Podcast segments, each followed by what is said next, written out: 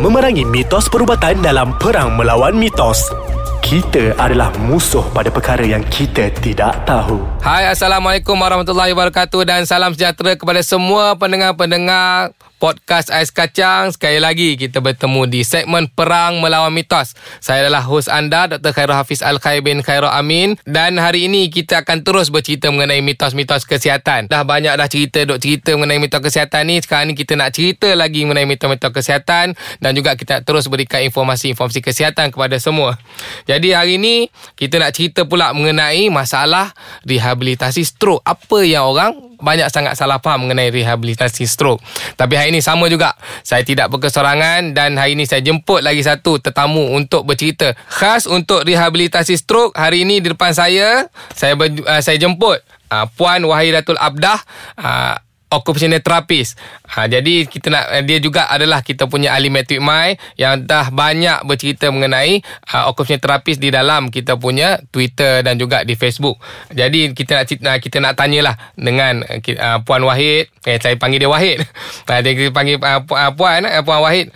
Jadi apa itu occupational therapy dan apa beza dia dengan fisioterapi? Sebab kita duk orang duk tahu ni pasal fisioterapi. Kalau apa-apa fisioterapi, apa-apa fisioterapi. Tapi rasanya kurang sangat orang duk tahu mengenai occupational therapy. Jadi mungkin boleh memberi penerangan sebelum kita masuk kepada cerita kita nak cerita lepas ni.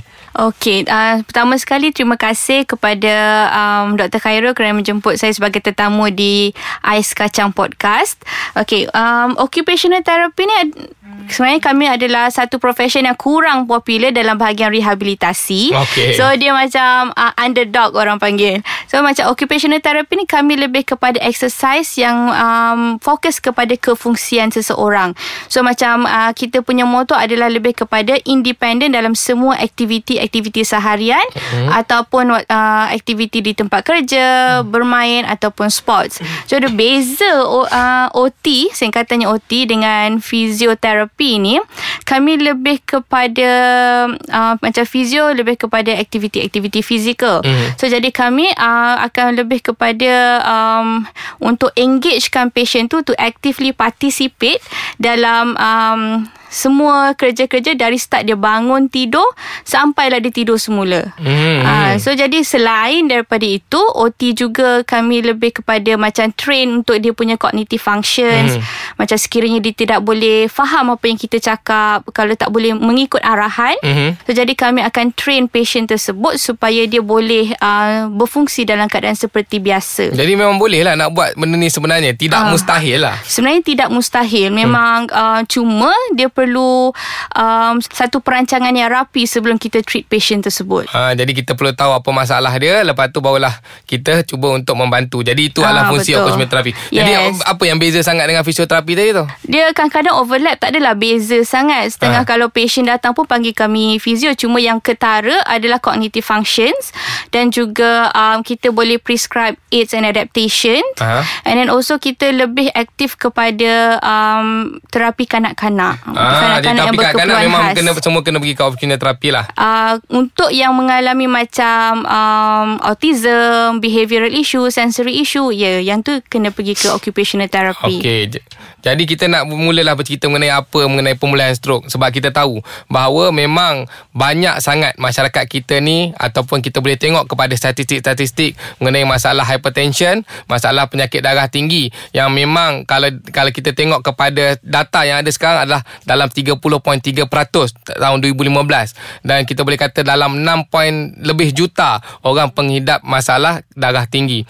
Dan ini boleh menyebabkan kepada komplikasi-komplikasi iaitu komplikasi stroke. Dan bila kena stroke ni yang jadi masalah sebab kita kena tahu bahawa apabila orang tu ada masalah stroke maka kita perlu membuatkan rehabilitation kepada mereka. Jadi nak tanya kepada ni macam mana dengan kadar pemulihan untuk uh, rehabilitasi stroke kepada setiap orang? Sama ke kepada semua orang ke macam mana? Uh, itu yang kita nak terangkan tapi memang betul macam stroke adalah salah satu uh, penyakit yang sering berlaku sekarang. Macam dulu orang kata uh, ni penyakit orang-orang tua. Okay, tapi betul. sebenarnya um, sekarang umur 30 tu pun dah beberapa kes yang berlaku. Memang jumpa orang umur memang 30 jumpa umur 30 tu memang dah kena stroke. Ada setengah tu kena severe stroke dia kena stroke sebab apa? Memang dia ada penyakit darah tinggi. Uh, setengahnya ada penyakit darah tinggi dan ada yang tiada penyakit darah tinggi pun kena stroke juga. Ah, okey. Uh, so kita boleh tengok kepada lifestyle pada individu tersebut. Jadi um, aktiviti seharian, kerja semua memainkan peranan penting.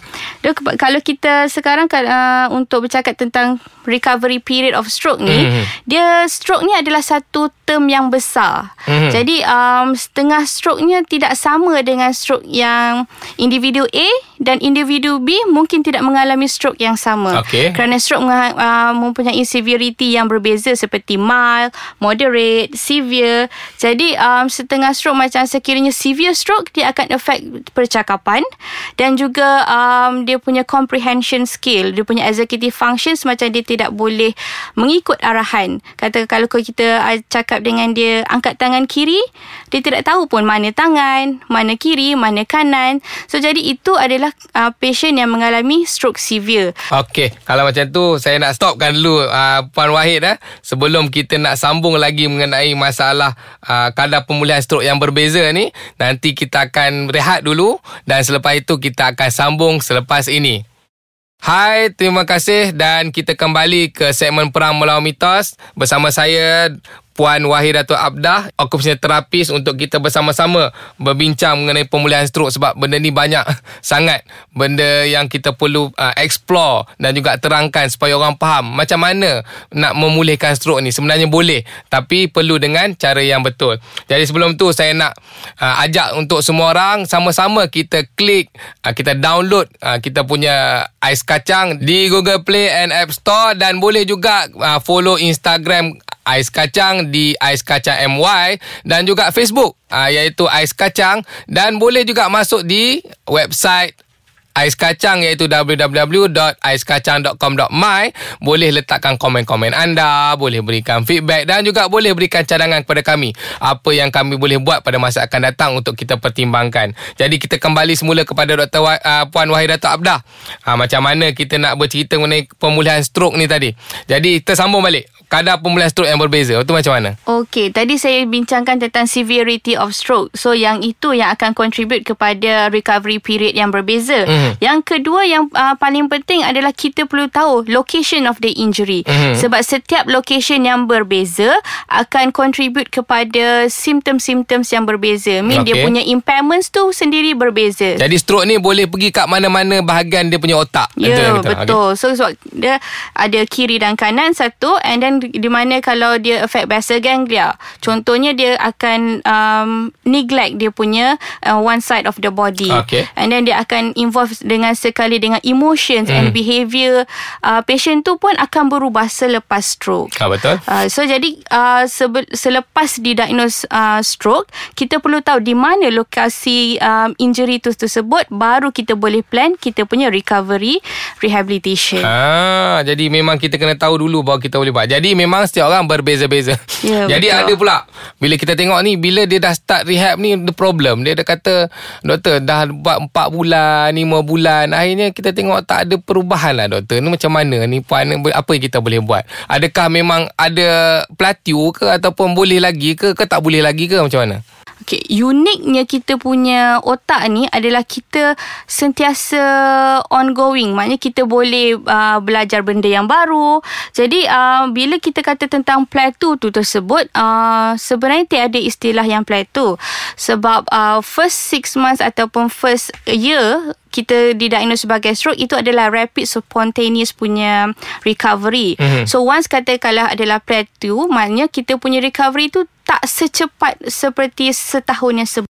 Jadi dia akan dia akan laju nak ada ni lepas tu lama dia boleh lagi tapi slow. Ya betul Dan masa yang dia dah slow tu Kita kena Lebih kepada task oriented uh, uh, Rehabilitation Sebenarnya dia kena Set satu goal Macam contohnya Dia hendak um, Berjalan seperti Tanpa menggunakan tongkat Ataupun dia hendak menggunakan tangan Untuk mencapai barang Mhm. Jadi dia kena set satu Memang very specific goal Mhm. Baru dia akan lebih kepada So dia punya re, uh, Rehabilitation rehabilitation tu khusus.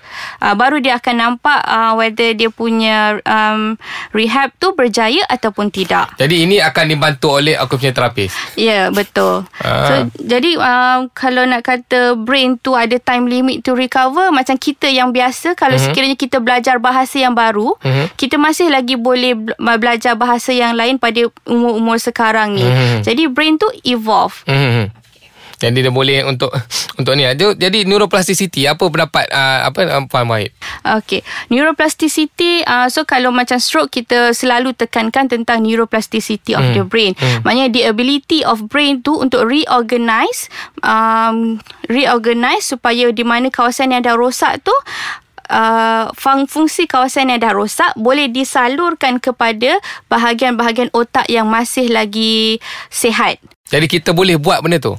Uh, itu memang dah Allah ciptakan. Ah, uh, tak okey. payah buat pun. Dia memang uh, memang ada Dia dalam ada badan kita. adaptation untuk dia buat benda lain. Yes, macam contoh kalau kita lalu jalan kita nak pergi kerja, tiba-tiba jalan tu ada accident ataupun kereta rosak. Aha. So kita akan detour kita punya route Hmm. gunakan jalan yang lain. Hmm, So itu sama konsep dengan brain punya neuroplasticity. Hmm. So that means uh, cuma kita memerlukan rangsangan yang selalu. Mhm. Rangsangan yang selalu dan Yang lah, hari-hari. ha, ha. Yes, betul. Jadi macam sekiranya kalau first bila kita belajar new skills, kita akan build one connections. Mhm. So untuk in order untuk kita make sure the connections to stay strong and become habit, kita perlu ada repetitions.